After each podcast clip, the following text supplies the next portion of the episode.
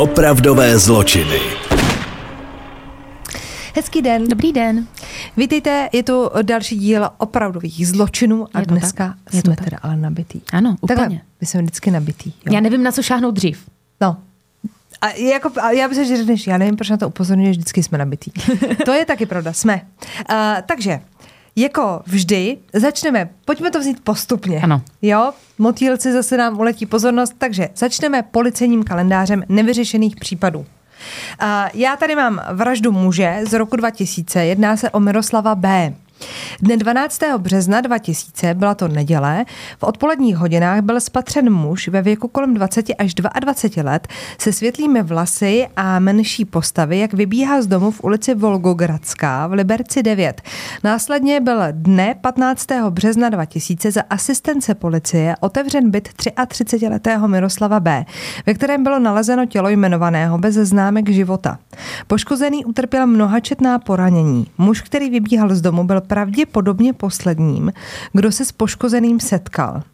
12. březen 2000 Liberec. Tak, A já mám zastřeleného muže. Tělo dosud neznámého muže leželo několik let na dně vodní nádrže Slapy u blízkosti při, eh, při, pardon, přistávacích mol v katastru obce Nová Rabině. Až dne 25. března 2001 bylo nalezeno v hloubce 15 až 20 metrů pod hladinou zabalené ve spacím pytli a zatí, zatíženo závažím. Poškozeným byl muž v přibližném věku 40 až 45 let, výšky kolem 170 cm, který zemřel na následky střelných poranění. Na chrupu byly zjištěni, zjištěny výplně používané v České republice. Další charakteristikou je nosní přepážka lehce vyklenutá doprava, zřejmě v důsledku vrozené vady. Takže Nová Rabině, okres Benešov, rok 2001. Kdybyste měli někdo nějaké informace, tak eh, je to, prosím vás, kalendář zavenáč PCR jako policie České republiky.cz a aby kalendářů nebylo málo, my chceme v první řadě poděkovat. Chceme poděkovat, protože nám před pár dny přišel dopis až z daleké Austrálie od Jo. protinožců a Ale od koho přišel ten dopis? přišel dopis od paní Mirky. Ano. Tímto vám moc děkujeme, protože nás to fakt dojalo. Napsala, to vám ukázat nebudeme, to je soukromé, to je intimní, ale přiložila i nádherný dopis a my teda tímto zdravíme do Adelaide. Ale co je důležitý? Krom toho krásného dopisu, Počkej, ale já bych jenom chtěla říct, že paní Mirka, to je důležitý. paní Mirce je 76 let a pravidelně nás poslouchá a my ji za to milujeme. Ano. Protože paní Mirka prokázala nejenom, že má vkus na ženy a podcasty, to jsme my dvě, kdybyste to nepochopili. Ano, ano, Ale paní Mirka pochopila, že má v 670 letech vkus i na muži a my bychom chtěli být jako paní Mirka, Ano, až nám bude 76 let. Protože protože jsme přátelé od paní Mirky z Austrálie, dostali kalendář sexy australských uh, hasičů. jako je to, je to, po... počkat, to je nějaká reklama tady. Počkej, to Taky ne- vouchery. To, to neber. No, tak jako tady dobrý den. Počkejte, já vám si ho Otoče ze, tady. hele, a co tam? Počkej, já vám chci ukázat, tady je ten, no tak ale. Tady pán prostě vám pomůže ze žebříku. Úplně takhle bych ležela v těch plamenech. No počkejte, a já tady mám právě oblíbence, tady ten. Ten sice hoří, ale přesto se u toho usmívá. Ten je i můj, no. Jako Takže- chlapec, který je v plamenech a přesto se usmívá. to, je, na- to je náš prostě kluk. Takže jsme chtěli poděkovat a musíme se teda přiznat, že uh, jak Austrálie nám není úplně blízká kvůli jako velkým pavoukům, hadům a podobný havěti, tak získává se sympatie díky hasičům. Jako dokážu si asi představit tam žít, po tom, co jsem viděla tento kalendář. Myslím si, že Australanky nebudou nešťastné ženy. Pokud tam všichni vypadají aspoň z poloviny takhle. Takhle, jestli Jako ten v těch plamenech je geniální. jestli někdo posloucháte prostě v Austrálii, můžete nám říct, jak vypadá zbytek osazenstva. Jak vypadají jako typičtí Australané, jo? Jakože... Takže my se to tady pověsíme, ať Tak. na kluky vidíme. A rozhodli jsme se, aby paní Merce, protože psala česky, nebylo smutno po českých mužích, tak jsme se rozhodli, že jí také pořídíme kalendář.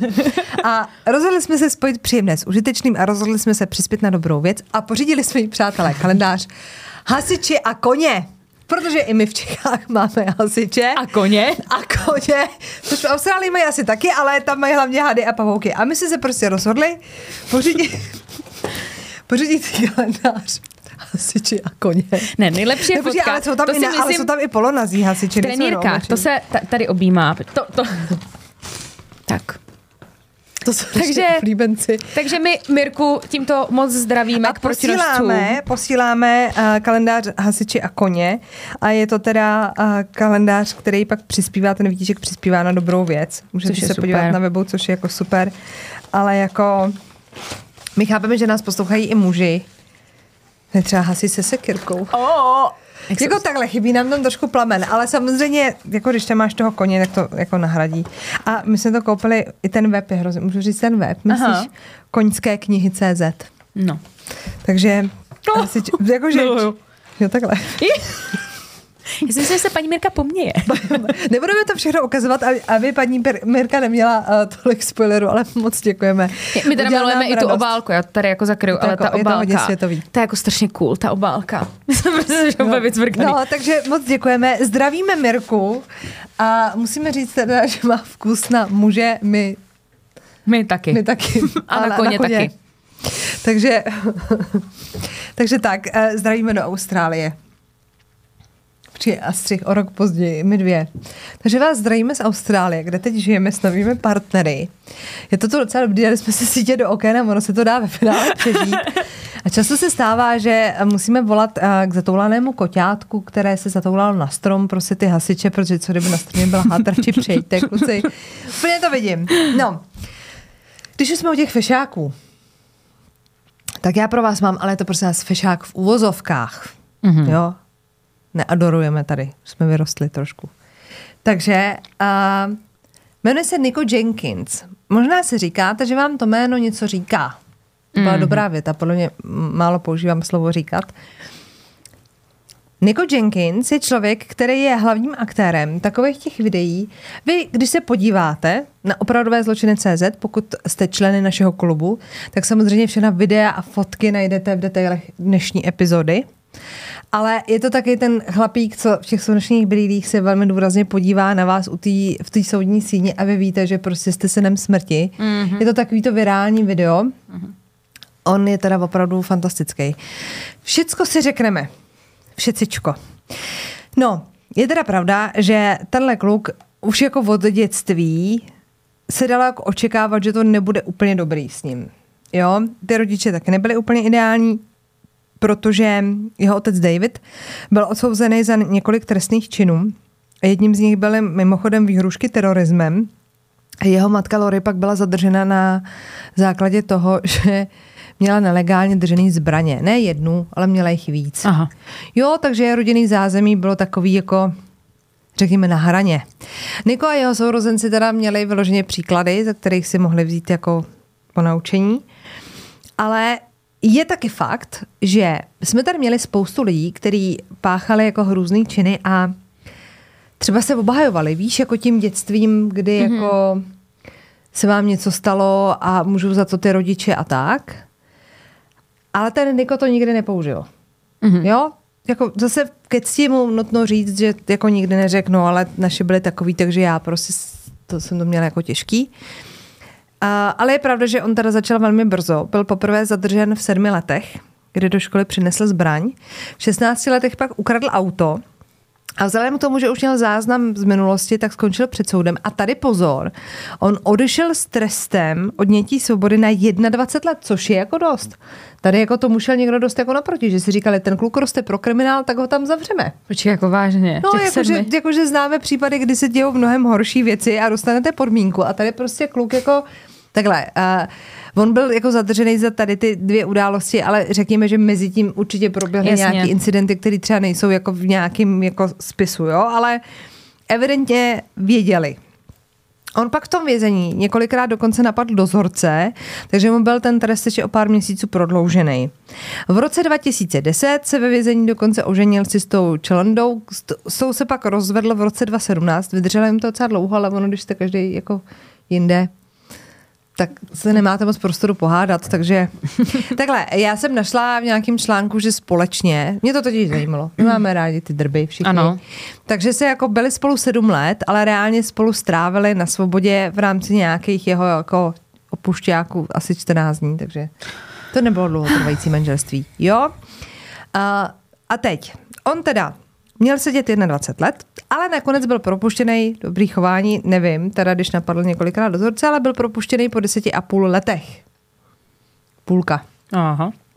Možná si někdo řekl, hele, věznice plná, jenom si ukradl auto, tak tě pustíme.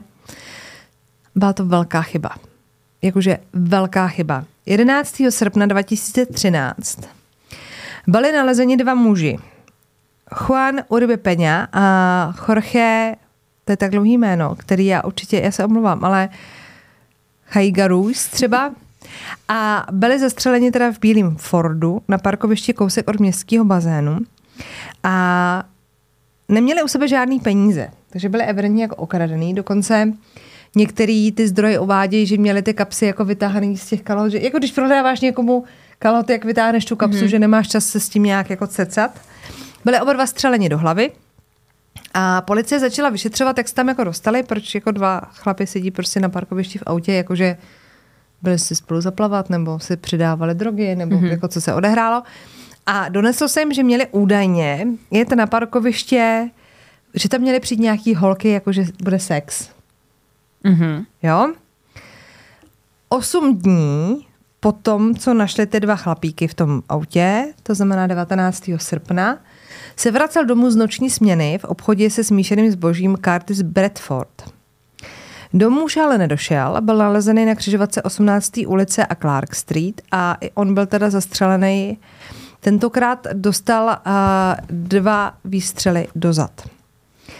A protože to bylo velmi krátce po sobě, tak ta policie už začínala mít strach, že se potýká teda zase s nějakým sériovým vrahem. Jakože jedna vražda je takový, že si řeknete třeba gang, víš, jako po to schováš mm-hmm. jako spoustu věcí, ale reálně jako když ti začnou přibývat uh, ty těla, tak je to takový dost, začneš být jako nervózní samozřejmě.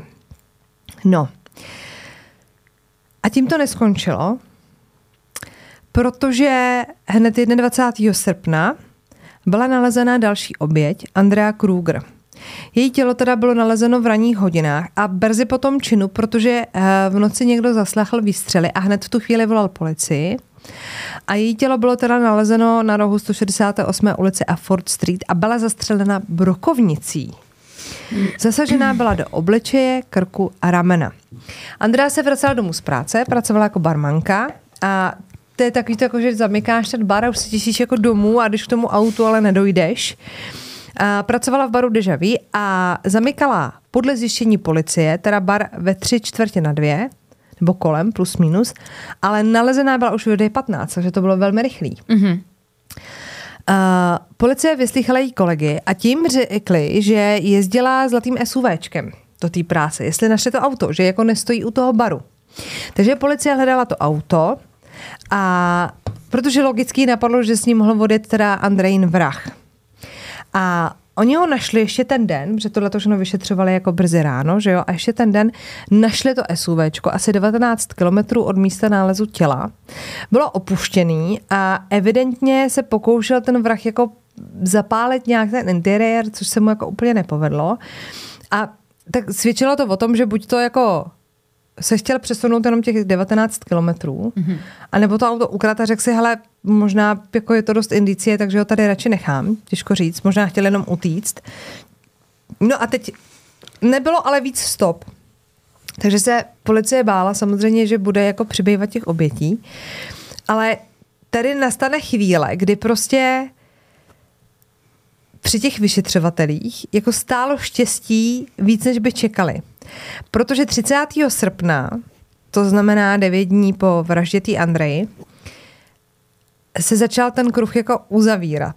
Protože právě 30. srpna, bavíme se o roce 2013, pořád jo, byl Niko zatčen za teroristické hrozby. Prostě zase vyhrožoval někde nějakým terorismem. Mm-hmm. A oni ho díky tomu hovoru jako vystupovali, zatkli ho. Takže jako chápete, že jako spácháte nějakou vraždu mm-hmm. a místo toho, abyste se schovali, tak začnete vyhrožovat ještě. Aha. A pod pojmem jako terorismus si můžete představit jako cokoliv. Můžete vyhrožovat, že je někde bomba, můžete někde nechat nějakou tašku. Víš, jako, že pod to, se, pod to se dá schovat jako spousta věcí. A řekněme, že prostě to nebyl lumen týdne. Jo? Takže místo toho, aby se schovával, tak k sobě jako přived pozornost. No, oni ho zatkli v rámci toho vyhrožování, jo? A mezi tím teda, že budou pátrat teda po tomu vrahovi. No ale ukazovalo se, že možná teda mají toho vraha už dávno jako na policejní stanici, protože samozřejmě oni zjišťovali, s kým se ty oběti viděli naposledy a tak. A všimli si na sociálních sítích karty se Bedforda, což byl, on byl třetí oběť, mm-hmm. to byl ten, co pracoval v, těch, eh, v tom smíšeném zboží, že den před vraždou sdílel na sociální sítě fotku, na který byl s naším Nikem. Oh. Takže zjišťovali, kdo je ten chlapík na té fotce, zjistili, že teda je to Niko, zjistili, že sedí na té uh, policejní stanici a hlavně zjistili, že spolu chlapci seděli ve vězení. Takže oni se znali. Oh. A to už je docela náhodička, že se jako potkají no. den před, před vraždou. Do toho policie teda taky získala záběry z kamer uh, po uličních a hlavně oni měli typy těch zbraní. Takže zjišťovali, kdo si třeba v poslední době koupil jako zbraň takovou a takovou a získali záběry z kamer z obchodu se zbraněma, kde teda ty zbraně kupovala žena. Jo?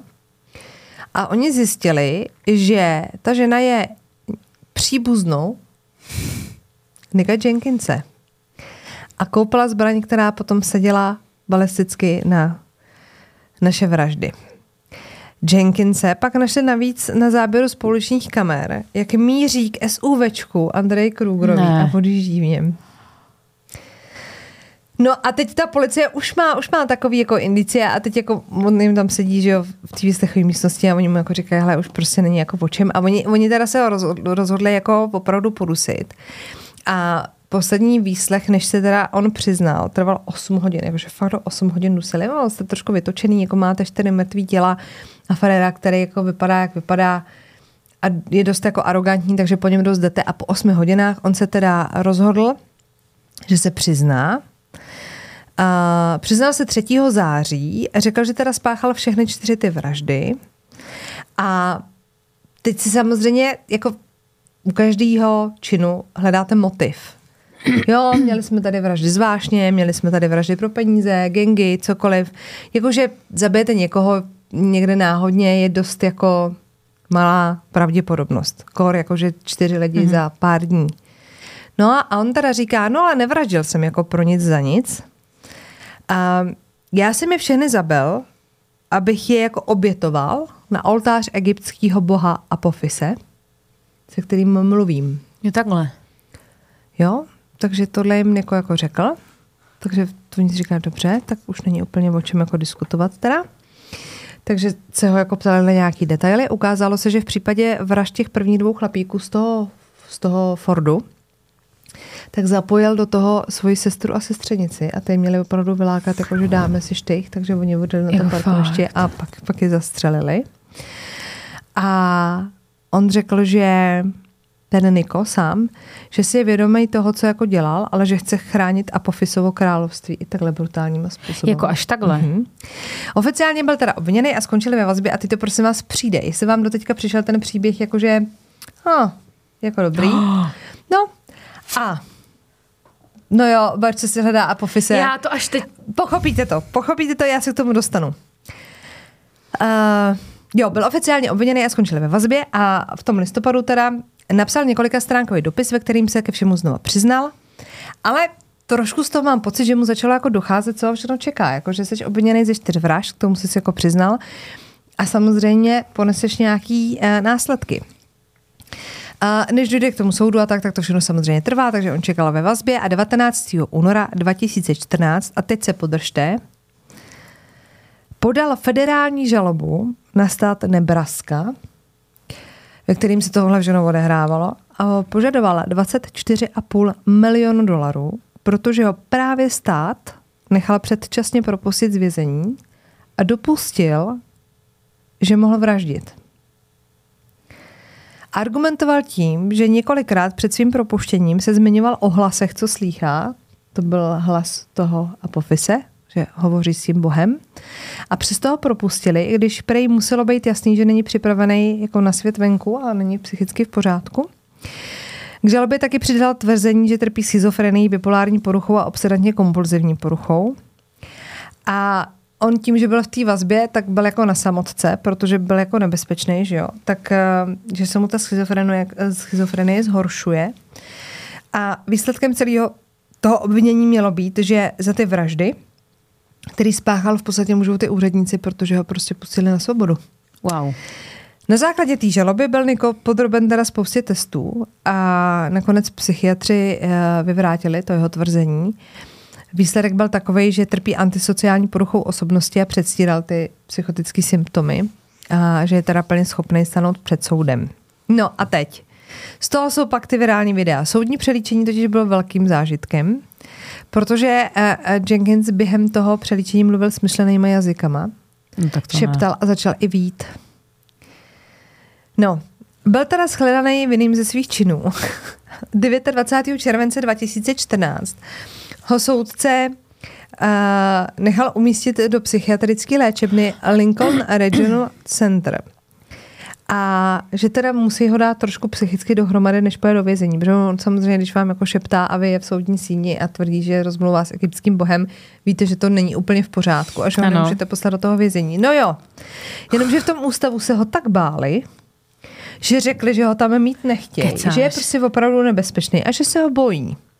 Že prostě sice je jako to nemá v té hlavě v pořádku, ale že teda jako nemůže být v takhle v léčebně.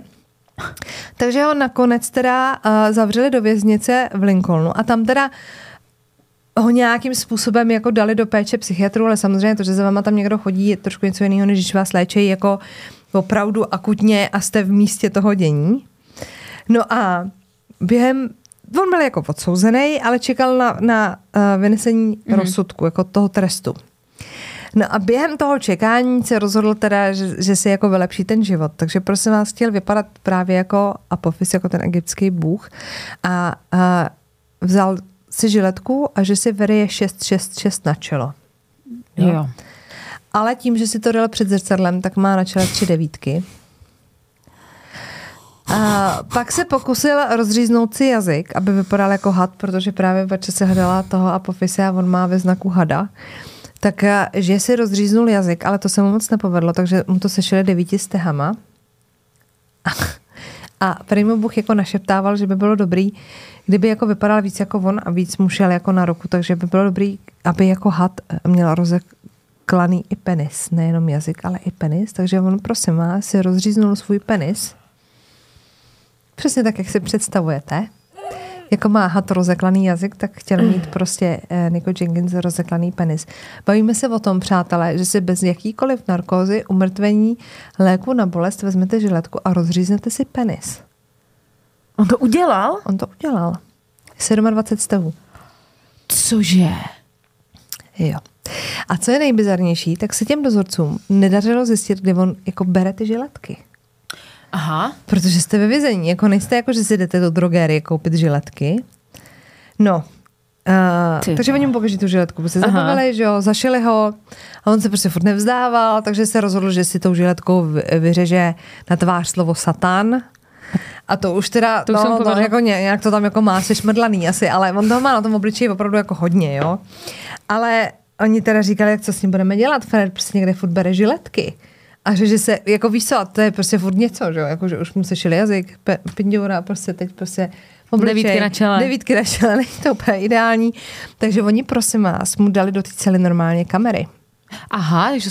aby jako zjistili, když si něco jako bude dít. Navíc teda musela být ta cela kontrolována každých 15 minut a došli i k tomu, že oni mu pod dveře té cely dali speciální ucpávku, aby mu to někdo nemohl šoupnout pod dveřma, protože prostě oni Chytrý. nepřišli na to, oni nedokázali přijít na to, kdo mu ty žiletky nosí. Nedokázali na to přijít. No, každopádně, o tři roky později, tady po těch incidentech, to znamená 2017, byl odsouzený k trestu smrti a navíc k trestu odnětí svobody v délce 450 let za držení zbraní. To je On teda dostal jako trest smrti za ty vraždy a za to, že držel zbraně nelegálně a bylo jich víc, tak dostal ještě 450 let. Je teda pravda, že v tomhle státě se s tím moc jako neprdějí. Jakože pojďme se o tom bavit.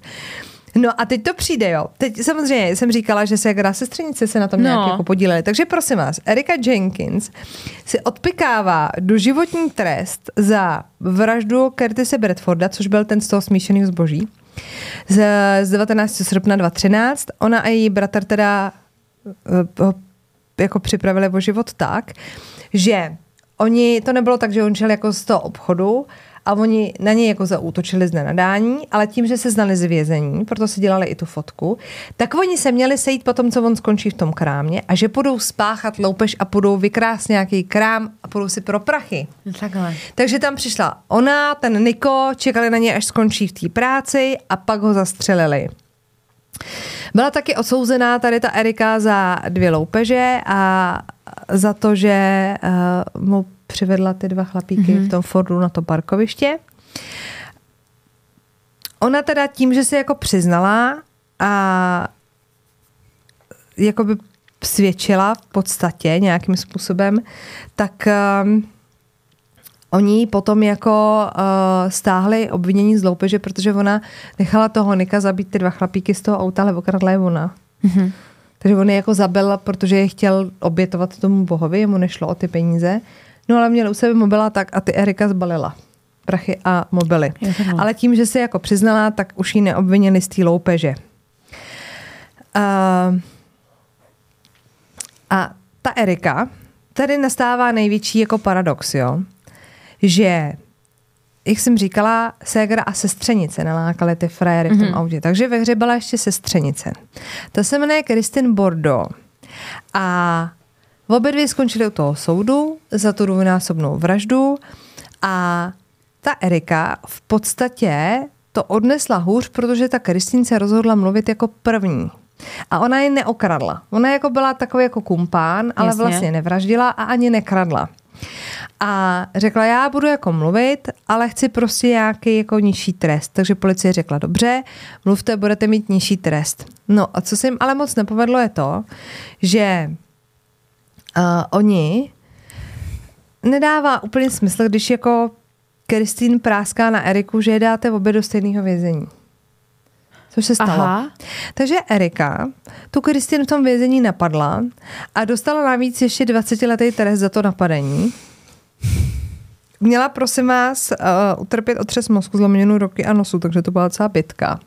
A tam to, takhle hážou ty tresty. 20, prostě, 420. No, no a Navíc teda ještě napadla několik dozorkyň, takže dostala dalších sedm let. Takže prostě Erika, no... to už nemá šanci na nic. No ale pozor, aktuální zpráva je, že si zažádala o změnu jména, protože ona má pocit, že vlastně je jako ne úplně vinná a že jsou na ně všichni zlí, protože je ségrou Nika Jenkinse. Že jako vy jste na mě hnusný, protože brácha je jako grázl, ale já nejsem tak zlá. A co dělala ty, Eriko? Takže prosím vás, eh, se uh, chce jmenovat Illuminati Egodes Erika Prestige. Jo, ještě teda nedošlo ke schválení, těžko říct, jestli se s ní bude někdo ještě jako jednou, prosím. Uh, Illuminati Egodis Erika Prestige. Tak to nebudou mít za zlo a budou šikanovat. No, to určitě. No, no nevím, jestli se ta holka nechá šikanovat, když platí i do zorkyně. No a aby těch ženských z rodiny, co teda Nikovi pomáhalo, nebylo málo, máme tady ještě mámu. Ne. Nikova máma Lori Eh, byla oficiálně uh, obviněna jako spolupachatelka, protože ona byla tou příbuznou, která kupovala ty zbraně. Ježiši Kriste. Který on pak použil při těch vraždách a když pak jako přišel domů, tak samozřejmě má ty zbraně schovala. A u soudu teda uh, popřela, že by se zbavila důkazů nebo že by nakoupila prostě ty zbraně jako pro Nika, že ona si je údajně koupila jako pro svoji ochranu, a to, že on je vzal, Mm-hmm. Není její vina, že jako ho jako ne, no, říkala, Niko, Niko, jdeš ven, vem si bouchačko, někoho jako zastřel, mm-hmm. ale že to má jako na svoji obranu, což v té Americe bude takový, jako to bude pro ně používat každý. Ale třeba to tak bylo, jo. A těm rodinám těch poškozených nebo těch mrtvých jako se omluvila a přiznala se s tím, že jediný jako v čem měla tu spojitost s těma vraždama bylo to, že koupila ty zbraně, ale nebylo to za účelem toho, aby, aby s nimi někdo zabíjel, že teda tím pádem za jako činy svého syna nenese zodpovědnost. Ale byla v roce 2015 teda shledána vinou jako za spolu, ze spoluúčasti a že teda vlastně neřekla, že nakoupila ty zbraně a že prej mu pomohla ještě zlikvidovat jako oblečení, na kterým byly jako zbytky, jako on máš nějaký povýstřelový splodiny a tak dále, uh-huh. že no, tam mohla být krev, takže mu jako pomohla. No a ona teda skončila ve vězení a měla by být propuštěná v roce 2028. Proti tomu rozsudku se teda neodvolala. Ona jakože to vzala jakože OK. dobře. No. A Co ještě? Jako já bych prostě řekla, že to je prostě nejlepší rodina jako na světě. Já nechápu, že je tam zamo- zamotaných jako tolik osob. Protože Ještě. Bordeaux, ta sestřenice, má syna. A její syn, jmenuje se Antonio, a byl odsouzený za zabití jiného dospívajícího v roce 2016 a sedí na 20 let.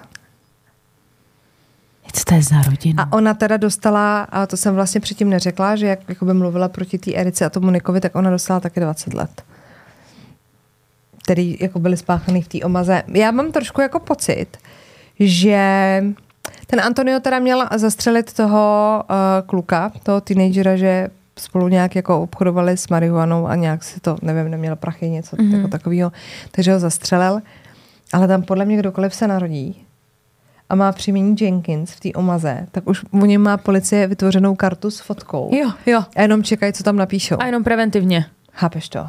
Já, je- hele, co mě na tomhle případu připadá jako brutální, je to, že to, že je někdo psychicky nemocný a rozmlouvá s egyptským bohem dobře, jo, ale jakože přemluvíš ještě ségru, sestřenici A možná i tu mámu, a možná, možná i mámu. to A když, nevíme. I když u té mámy jako pochopíš, že tě pak kraje třeba. Aha. Jsi jako její syn, ona také nebyla svatá, k těm zbraním měli evidentně jako silný vztah celá rodina. Citový vztah. Tak to, že jako dojde k průšvihu a ona tě pak kreje, to bych asi ještě pochopila. Jakože přijdeš domů od krve, spálí ti hadry, aby, aby prostě na tebe nikdo nic neměl. Ale že jako ukecáš půlku rodiny k tomu, aby s tebou šla vraždit, mě přijde jako dobrý. Jako, no. mě zajímalo, jak by to jako vypadalo. Víš, zavoláš si sestřenici a séglu, ať si sednou do obyváku a tím začneš vykládat tady ten svůj plán a vlastně všem zničí životy teda. A že to není jako proto, jako že by, třeba šli, jako víš, udělat prostě Pomstu. Nebo ne, jako že by si třeba víš, jako vykrást třeba krám, že Aha. jako za nějakým cílem a nějak se to zvrtlo. No hlavně, jestli- Jako, že kdyby za tebou někdo přišel, jako v den jeho partiácích a řekl, pojďme udělat kasino prostě a odníst si prostě 100 milionů dolarů. Mhm. Mm-hmm. Tak ty řekneš, jo, to je prima, uděláme to. A něco nevyjde, tak se to nějak se sype. Ale jakože za tebou někdo přijde a řekne, pojďme zabít pár lidí pro boha z Egypta. No, A ty si řekneš, OK. OK, Pohodě, stejně nemám co na práci o víkendu. To je strašný, ale. já ti věřím, A že on mluvíš s egyptským bohem a pojďme. A on je teda děsivej. A ten Bůh ještě No, když se děsivější. kouknete na ty detaily k té epizodě, on prostě, a já, mě, mě se úplně, když jsem ho začala zpracovat, tak si říkám, mi to něco říká. A opravdu pamatuješ to? On to bylo fakt na jako TikToku virální, jednu dobu. No, vyskakoval všude, jak on se otočí takhle a jakoby kouká do té kamery, že jak kdyby koukal na tebe a teď má ten výraz a ty si říkáš, takže teď ten kluk ví, kde bydlím Jo. a přijde mi to vysvětlit. Jako, Jakože- to, to, fakt stojí za toho vidět, protože t, t, ten, ten se dorasoval v tom obličeji. To Mě nejvíc pobavilo, že si maloval tu šestky na, na čelo a zrcadle. maloval to v zrcadle. Bohužel. Ty brďo, no tak to moc děkujeme. Hm? Zajímavé. Takže my se prohodíme Yeah. A já pro vás mám pak jedno takové varování, který eh, by se mohlo hodit komukoliv z nás. Tak jo. Dáme si ho... Tak ho dáme o půlce? Tak jo. Jsme zpátky. A já, než začneš vyprávět ten příběh, Ano. tak vám chci říct, já už to tady mám uložený nějaký ten den, jo. A vyšel na iDnesu článek No. a zaujal mě titulek, jo. Zloděj stovek iPhoneu odtajnil svoji fintu. Je překvapivě snadná.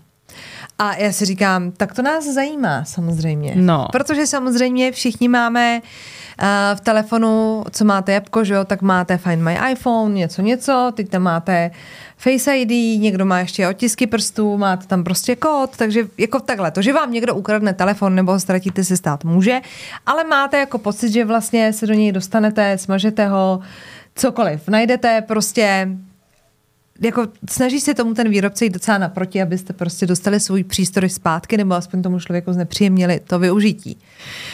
No a chlapík, prosím vás, jmenuje se Aaron Johnson, a skončila ve vězení v Minnesotě za to, že se mu povedlo ukrást několik stovek iPhoneů, ale jako to, co on popisuje, já, hele, já se do toho nebudu zaplítat a normálně budu citovat ten článek, jo, připomínám i dnes sekce mobil, kdybyste to chtěl někdo najít.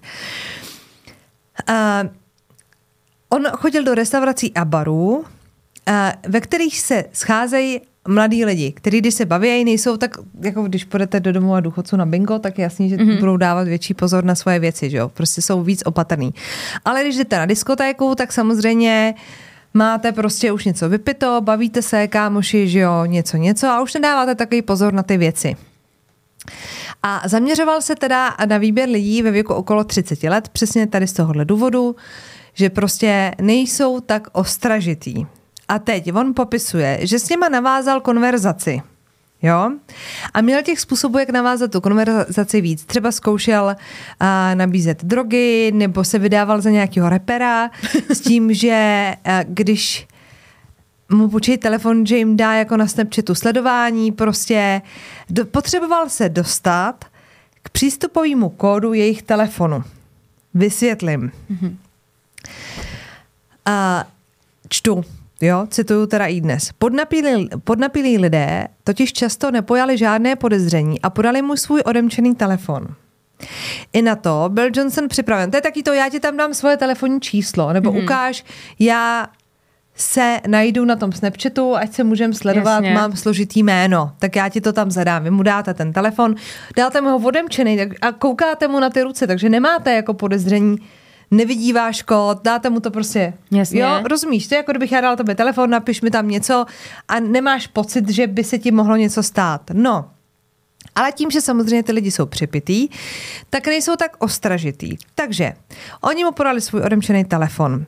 On na to byl připravený, takže uh, tady píšou, stačilo být na oko nešikovný a telefon v mžiku uzamknout. Často prý navíc stočil řeč na úplně jiný téma, patrně kvůli rozptýlení oběti. Majitele telefonu tedy požádal o opětovné odemčení, přičemž sledoval zadávaný přístupový kód. Mm-hmm. Ne vždy to však bylo nutné. Podnapilá oběť mu nejednou kód sdělila napřímo. Tak vy nečekáte, že vám ten mobil ukradne, že jo? To by si zamkne telefon, fotíš mě a já ti řeknu, mám kód, nevím, 654321 a pak si ten telefon od tebe vezmu a nenapadne mě, že bys ho mohla jako potřebovat v budoucnu ten kód. Takže oni mu ho řeknou a on potom ten telefon ukradne a má do něj to přístupový heslo. A on právě uměl reagovat velice rychle. Já teda neumím ani v tom telefonu najít, já nevím, já jsem si teď omylem zaplatila nějaký předplat, nějaký aplikace, ale viděla jsem, někdo to mám zrušit. A tenhle frajer v iCloudu obratem vyresetoval heslo s použitím toho původního, vytvořil si vlastní v tom telefonu, který ukrát a hlavně vypnul funkci Find My iPhone. Aha. Takže původní majitel ho nemohl najít, a neměl do toho telefonu přístup. Už tu chvíli, už tam jsou jiný hesla, už neuděláš nic. No a podle přímo toho zloděje mu tahle ta fáze, to znamená od chvíle, kdy já ti ukradnu telefon, mm-hmm. zadám tam heslo, který ty jsi mi buď to řekla, nebo jsem ho okoukala, tak to trvalo 10 sekund maximálně. Oh, wow. Já nedokázala smazat aplikaci, chápete?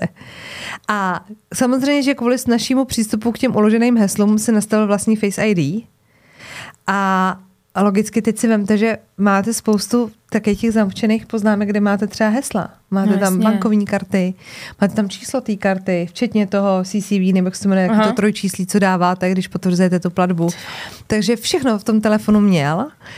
A dokonce teda on ten telefon ukrát a pak normálně platil přes Apple Pay, protože tam měl nastavený svoje Face ID. ID, takže ti můžeš platit. Takže platil tou kartou. Já si srandu. No.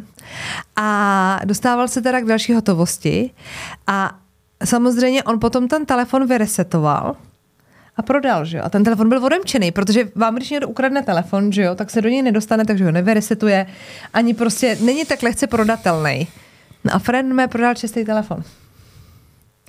To je brutální, A během jedné ale... noci, oni tady píšou, během jedné noci se mu podařilo dostat k pěti až deseti iPhoneům za víkend až ke 30 kusům. A?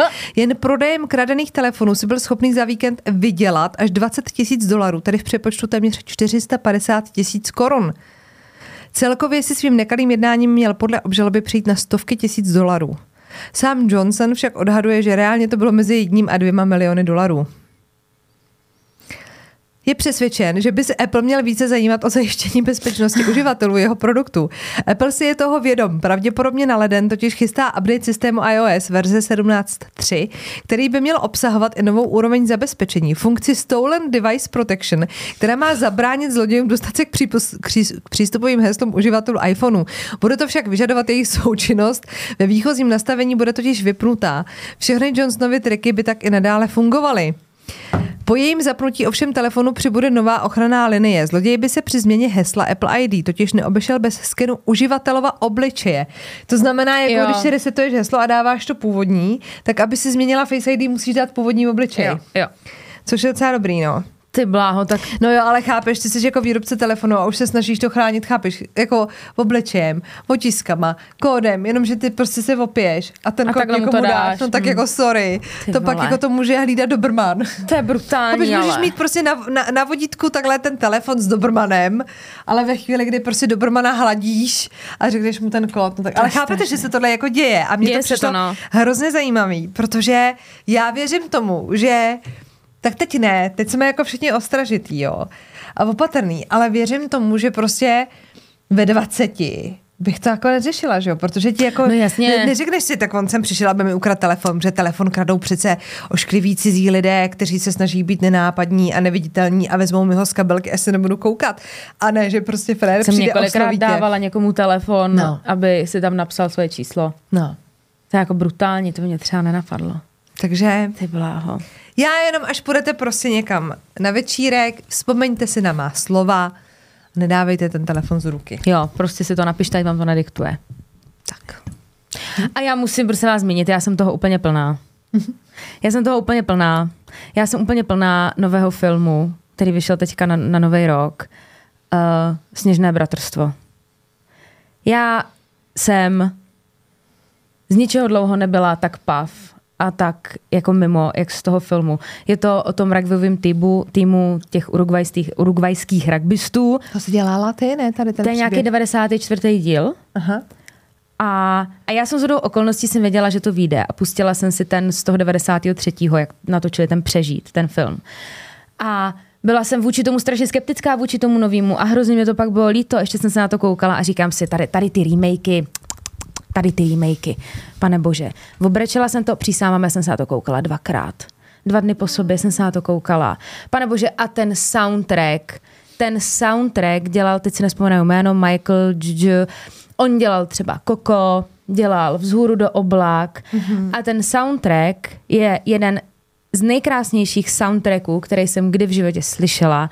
A dlouho jsem neslyšela muziku, která by tak strašně korespondovala s těma emocema, které se děly v tom filmu. Pane bože, jestli jste se na to nepodívali, změňte to, protože já tím teď žiju, já furt koukám na rozhovory. Co si o tom myslíš ty? Já jsem z toho byla úplně, jako fakt v prdeli jsem z toho byla. No, hele, eh, já jsem musím přiznat, že mě trošku poznamenalo to, že jsem jako věděla. Jako kdybych si to pustila a neznala jsem ten příběh, Mhm. mm-hmm. Tak by to pro mě bylo asi jako víc šokující, protože tam samozřejmě dochází k nějakým jako věcem v rámci toho boje o přežití. Aha. Takže tím, že jsem to jako čekala, tak vlastně... Ty, ale mě tam právě přišlo, já jsem to taky všecko věděla, ale oni to tam tak strašně realisticky hodně, jako hodně, zobrazili. hodně syrově to jako doslova to jako popsali. A pak mně přijde prostě jako vlastně hrozný, že jako stroskotáš jako s letadlem.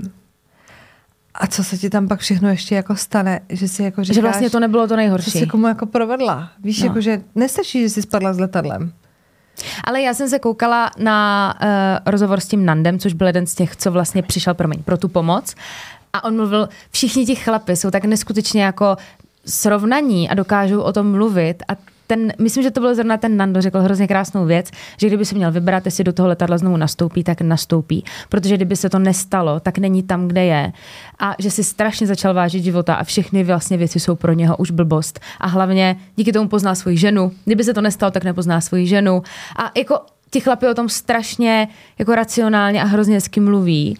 A najděte si někde na TikToku ty rozhovory s nimi, je to fakt skvělý. Já si myslím, že s tím Nandem, že ti do toho skáču, vyšel i na iDnesu článek. Jo? Nějaký rozhovor mi. Já nevím, jestli to je ten Nando, ale, pamatuju, ještě jeden, ale no. je tam jako citace. Rozhodl jsem se jako pro přežití a že by jako neměnil.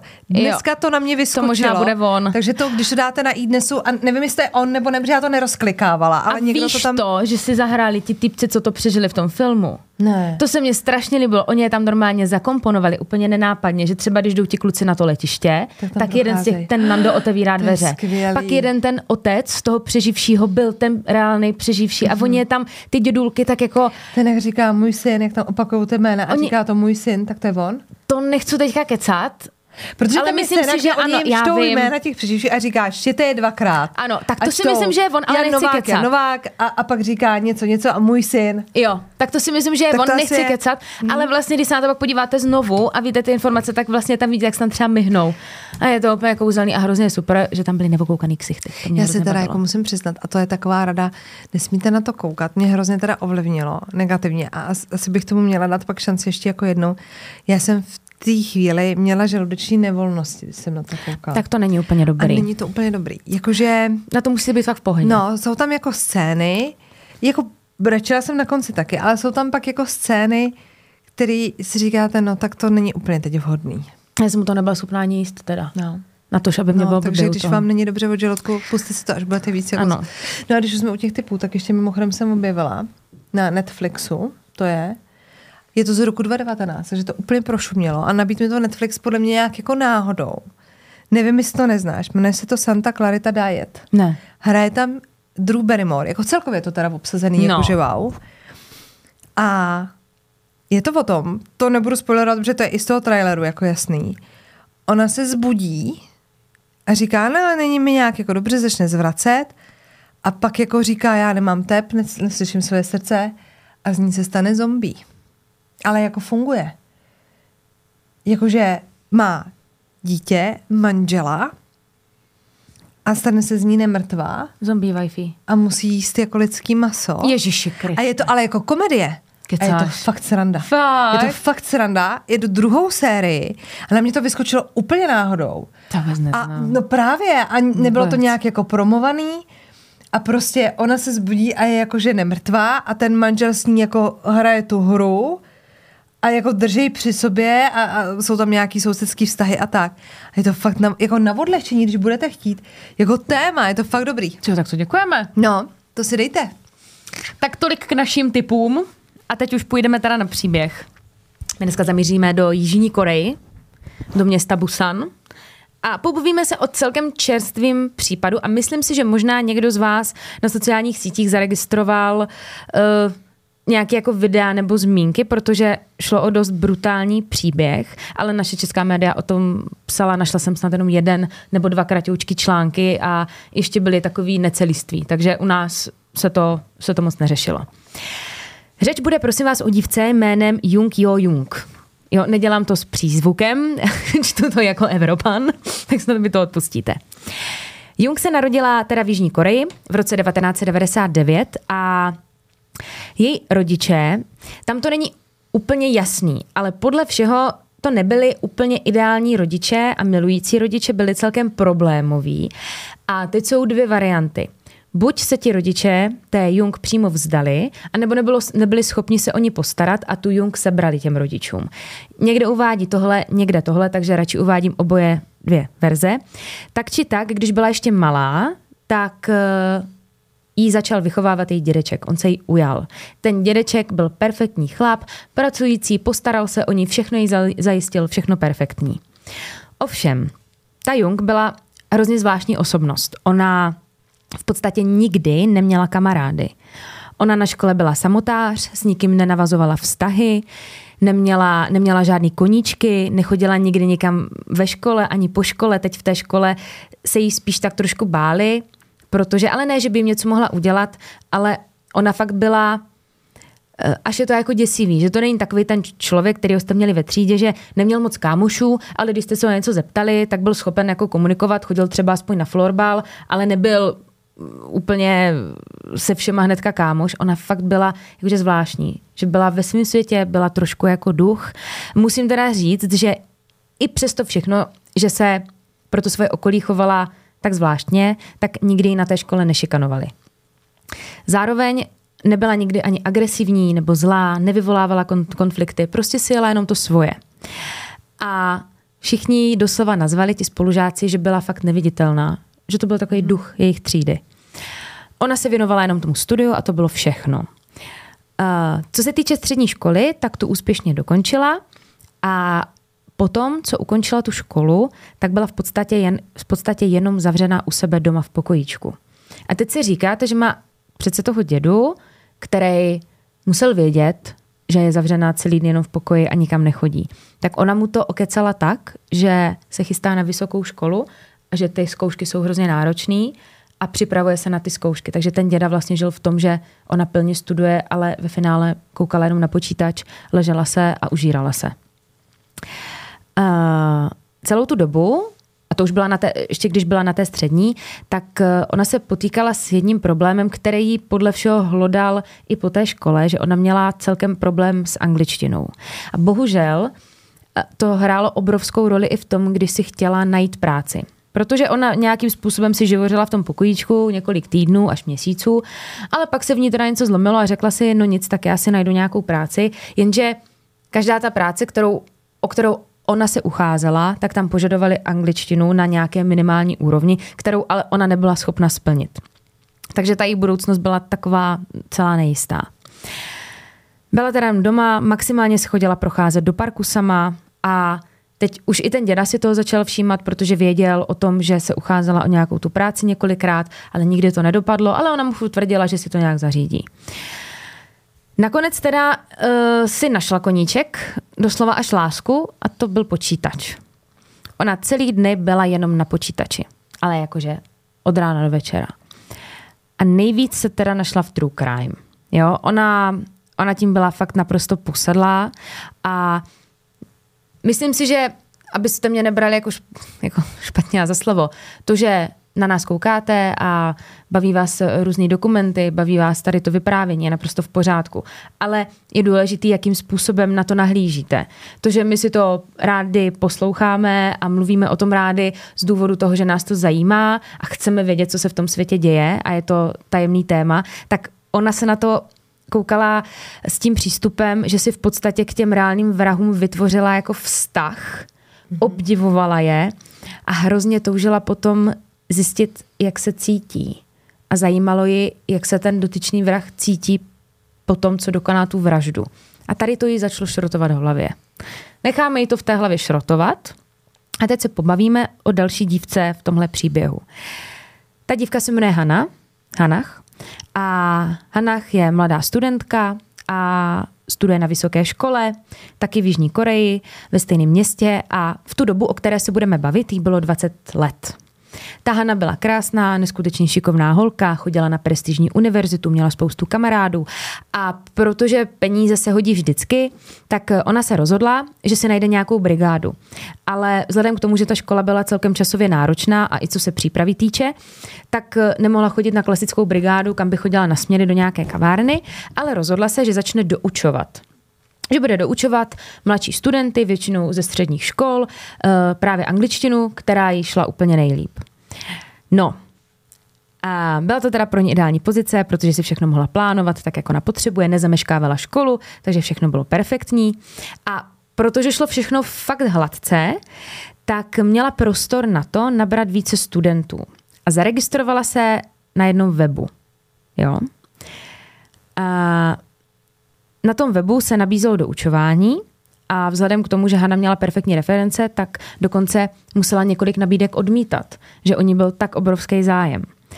A jednou přece jenom nedokázala říct ne. Šlo o to, že jí napsala nějaká maminka. S tím, že její dcerka chodí na střední školu, nutně potřebuje doučování z angličtiny a celkem na to jako tlačila, a ta Hana jí říká, hele, já bych jako moc ráda, ale vy bydlíte moc daleko a mě se do doučování nevyplatí, protože než přijedu k vám domů, tak mě to zabere velký čas a mezi tou dobou už můžu mít jinýho studenta, moc se omlouvám, nejde to. Ale ta maminka pořád neustále hledala různé kličky, aby ta Hana to doučování nakonec vzala. A protože Ona fakt byla hrozně hodná holka a chtěla výjít všem vstříc a měla trošku problém říct ne, tak uh, nakonec se s ní teda, nakonec se s ní teda domluvila a ta mamka navrhla té Haně, že její dcera může dorazit k ní do bytu a ta Hana s tím souhlasila, navzájem se takhle domluvili. Což bylo trochu rozumnější řešení a Hana byla OK, tak ať přijede ona za mnou. To první doučování bylo naplánované na 26. května roku 2003 na 6 hodinu večer. Ten den měla Hana ještě nějaký doučka, uh, posledního studenta měla něco okolo páté, potom si všechno nachystala, připravila si materiály a čekala na tu svoji novou studentku. Všechno měla teda přichystaný a po 18. hodině ta slečna dorazila. Ona na ní zvonila, ta holčina, a už na první pohled bylo jasný, že to je ona, protože Stála tam holčina, která byla taková jako trubonka, mladistvý obličej, navíc na sobě měla školní uniformu a teď ta Hanej říká, tak pojď dál. Vrhneme se na to, přinesla jí něco k pití, nabídla jí židli a měla začít ta výuka. Jenže ta dívka nebyla středoškolačka, ale byla to Jung. A v ten moment, co teda Hanna zavelela, že se na to vrhnou, na tu angličtinu, tak Jung vytáhla spod trika velký nůž a na tu Hanu zaútočila. Ten útok byl fakt brutální. Ona bodala hlavně do oblasti krku a jen v té oblasti krku měla více jak 20 bodných ran, pak několik dalších v oblasti hrubník, hrudníku anebo obličeje. A teď si říkáte, co se to jako stalo? Jak jsem říkala, nebyla to školačka, byla to Jung. Vypadala sice na 14 nebo 13 let, ale reálně jí bylo 23 let. Jako já jsem byla sama několikrát svědkem, že lidi tady z těch azijských zemí mají hroznou výhodu v tom, že vypadají strašně mm. mladě. Já jsem tenkrát v Tajsku potkala paní, která jsem si, o které jsem si myslela, že je 22, jsem typovala, a jí bylo 45. Hmm. A já jsem jí nevěřila a ona mi ukazovala i IDčko. Oni, oni mají strašnou výhodu, oni vypadají strašně mladě. Takže je to prostě, jako chápu to. Eh, na střední, jak už víme, dávno teda nechodila. Její máma na, na žádný doučování nevolala, volala si sama a ta uniforma, co měla na sobě, tak si ji koupila na netu. Nebyla to reálná uniforma. A tím nekončíme. Potom, co tu Hanu brutálně zavraždila, tak eh, s ní nějakou dobu v tom bytě zůstala. Prolezla té Haně šatní skříň, převlékla se, dala si na sebe oblečení té Hany a z toho domu odešla. A tu mrtvolu tam nechala. Ale neutekla. Šla totiž do svého bytu, tam si vzala kufr a vrátila se zpátky do bytu Hany. Tam ten kufr nechala, pak si udělala ještě jeden malý výlet do obchodu pro nějaký čistící prostředky. Na to si dokonce vzala už i taxíka. A pak se vydala do města ještě jednou a to už si teda do bytu Hany nesla nože, pytle na odpadky a podobný náčiní, rukavice a tak dále. A teď už asi tušíte, kam tím budu směřovat, protože ona tělo té Hany rozřezala na kusy. Zabralo jí to celý večer, v podstatě i noc. Všechny ty kusy pak zabalila do odpadkových pytlů a dala je do toho svého kufru. A potom ještě poklidila celý byt, nebo alespoň se o to snažila, ale dokážeme si představit, jak bude vypadat byt po takových jatkách. A jakmile měla hotovo, tak z bytu s tím kufrem odešla na ulici. Na ulici si chytla taxík. Okolo druhé hodiny ráno. Jo?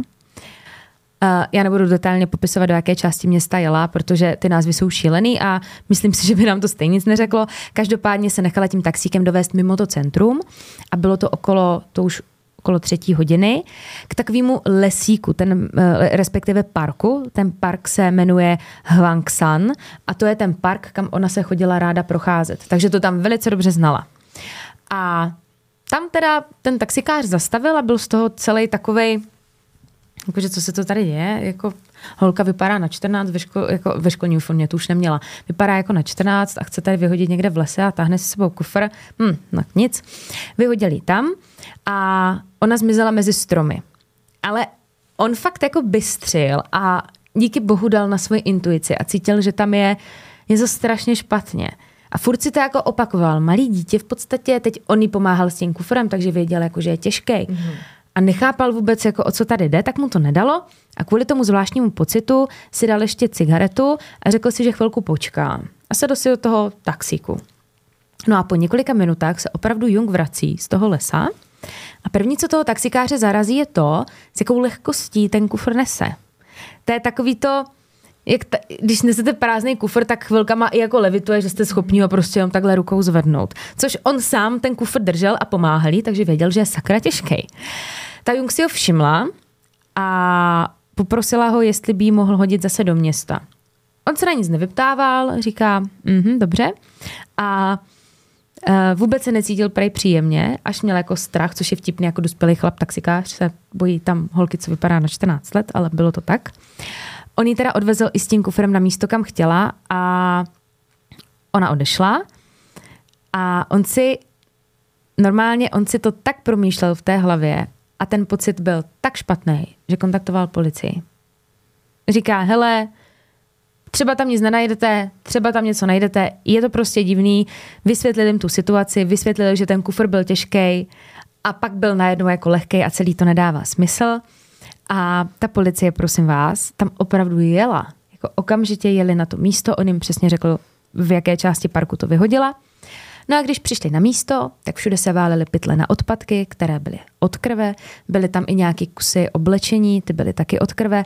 Tam podél toho vedla nějaká taková říčka, i v té vodě se našly nějaké pytle. Samozřejmě, když je otevřeli, tak tam byly části lidského těla.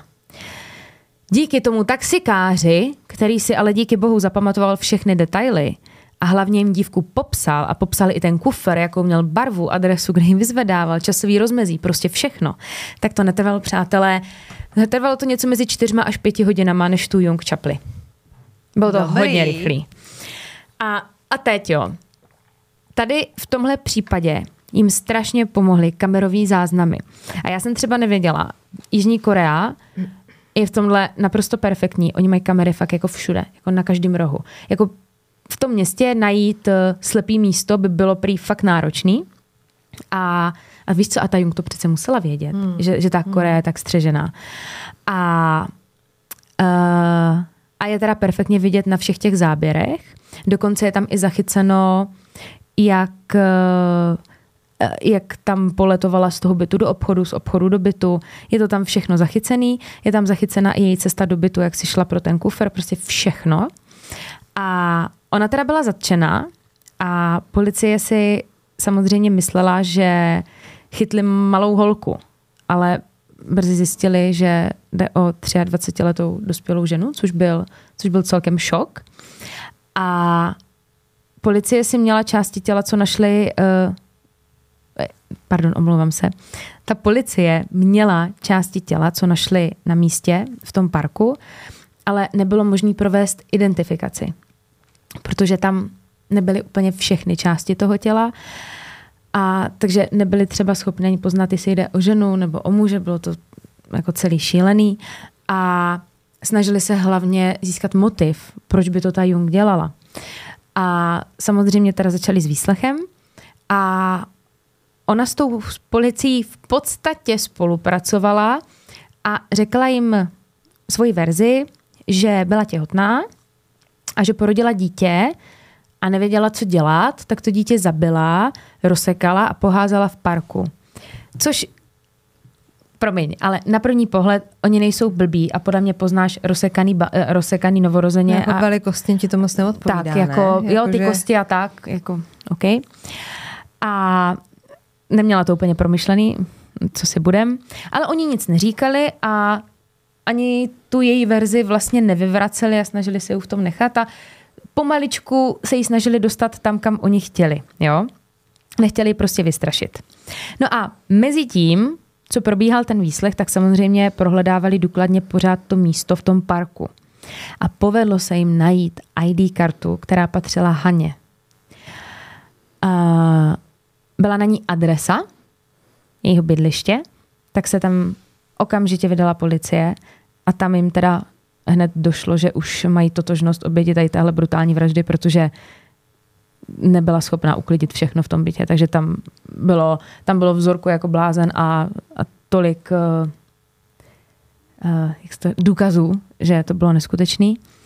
A v ten moment teda už se na ní trošičku došlápli a vysvětlili, že že ví, že to není mrtvola malého miminka, že to je dospělá žena a snažili se s ní dostat ten motiv, proč, proč zrovna o Hana, jestli se znali, jestli to byla náhoda, jestli to byla nějaká msta, jestli ji přebrala chlapa, prostě halo, co se to tady děje.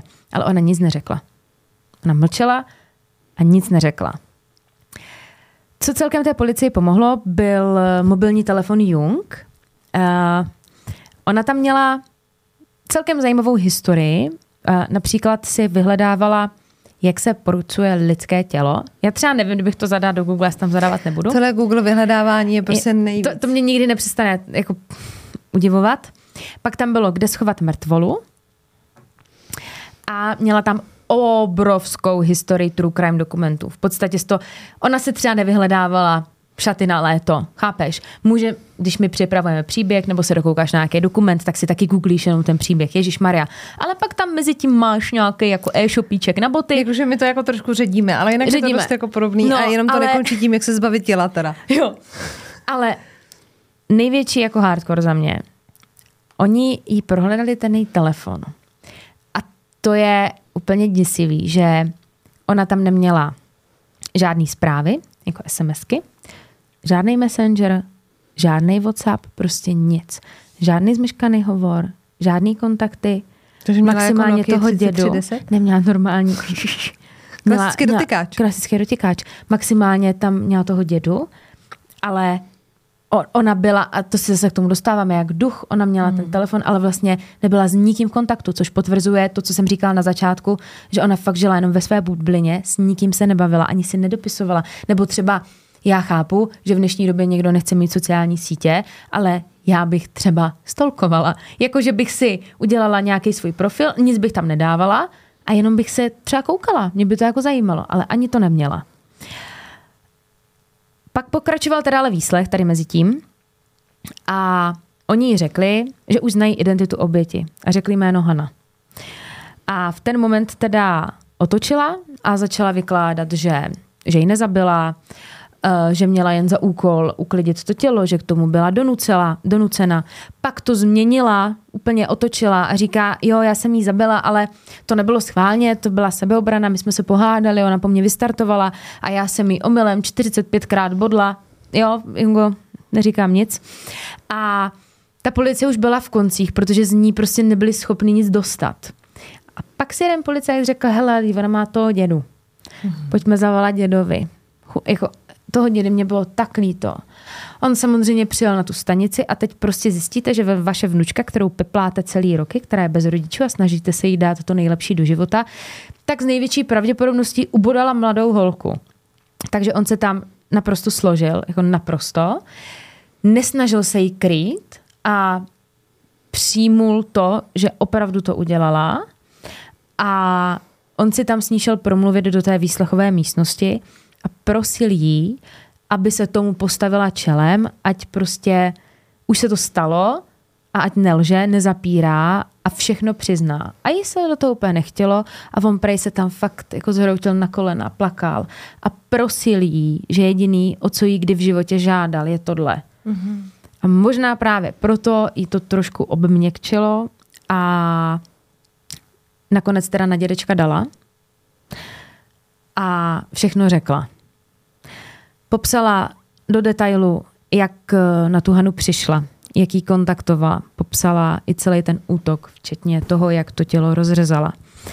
A ten motiv byl doslova ten, že chtěla vědět, jaký to je někoho zabít.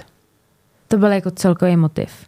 Tam se pak jako spekuluje i nad tím, a to si myslím, že už jsou, že už jsou spíš takový konspirační teorie, jak ona měla problém s tou angličtinou. A Hana byla vlastně úplný opaký, vysokoškolačka, kámoši, úspěšná. Teď ta anglina byla perfektní, už zvládá doučovat, že v tom mohl být nějaký jako motiv, že ji jako záviděla. To, to si jako úplně nemyslím. Spíš si opravdu myslím, že to bylo první, co jí jako napadlo. Hmm. Hlavně se tam můžeš v klidu jako domluvit uh, anonymně, nemusíš to řešit osobně a jenom přijdeš. Takže to jako za mě to bylo takhle. No ovšem, ona byla teda obviněná z vraždy prvního stupně bylo proti ní samozřejmě několik důkazů. Bylo to to DNA, které se našlo na místě činu u Hany v bytě, pak všechny ty záznamy, všechny ty záznamy jako na kamerách. To se pak podívejte na náš web opravdu zločiny CZ v detailech, v detailech epizody, tak tam budou přímo ty záznamy z té kamery.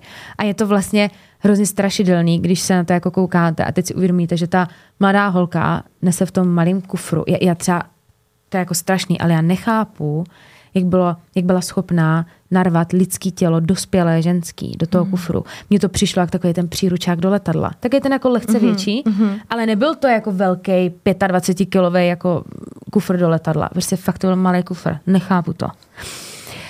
Nakonec byla na podzim v roce 2023, takže to není tak dávno, odsouzena na doživotí bez možnosti propuštění.